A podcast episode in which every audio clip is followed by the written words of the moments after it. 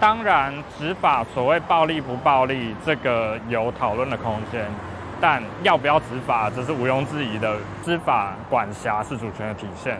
那如果我们在所谓台湾偶尔中华民国的领海不执法的话，那不就是间接承认了我们没有这个地方的主权吗？而且这也是一个灰色作战的手段，就其实基本上跟那个战机一直一直飞越中线是一样的道理。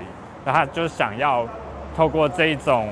一直不断的探测你的底线，如果你不把底线踩稳，一直后推，一直后推，哎哎哎，就就没了。我们政府其实应该要做一个比较合理的解释出来，不然你要去说服别人说，甚至你要振振有词说，我并没有，是你们越界了。那我要指出说，你越界的地方在哪里？我反而不担心说，如果他要反而借由这件事情的话，反而我们更有道理说，哈哈，看吧，你就是因为这样子。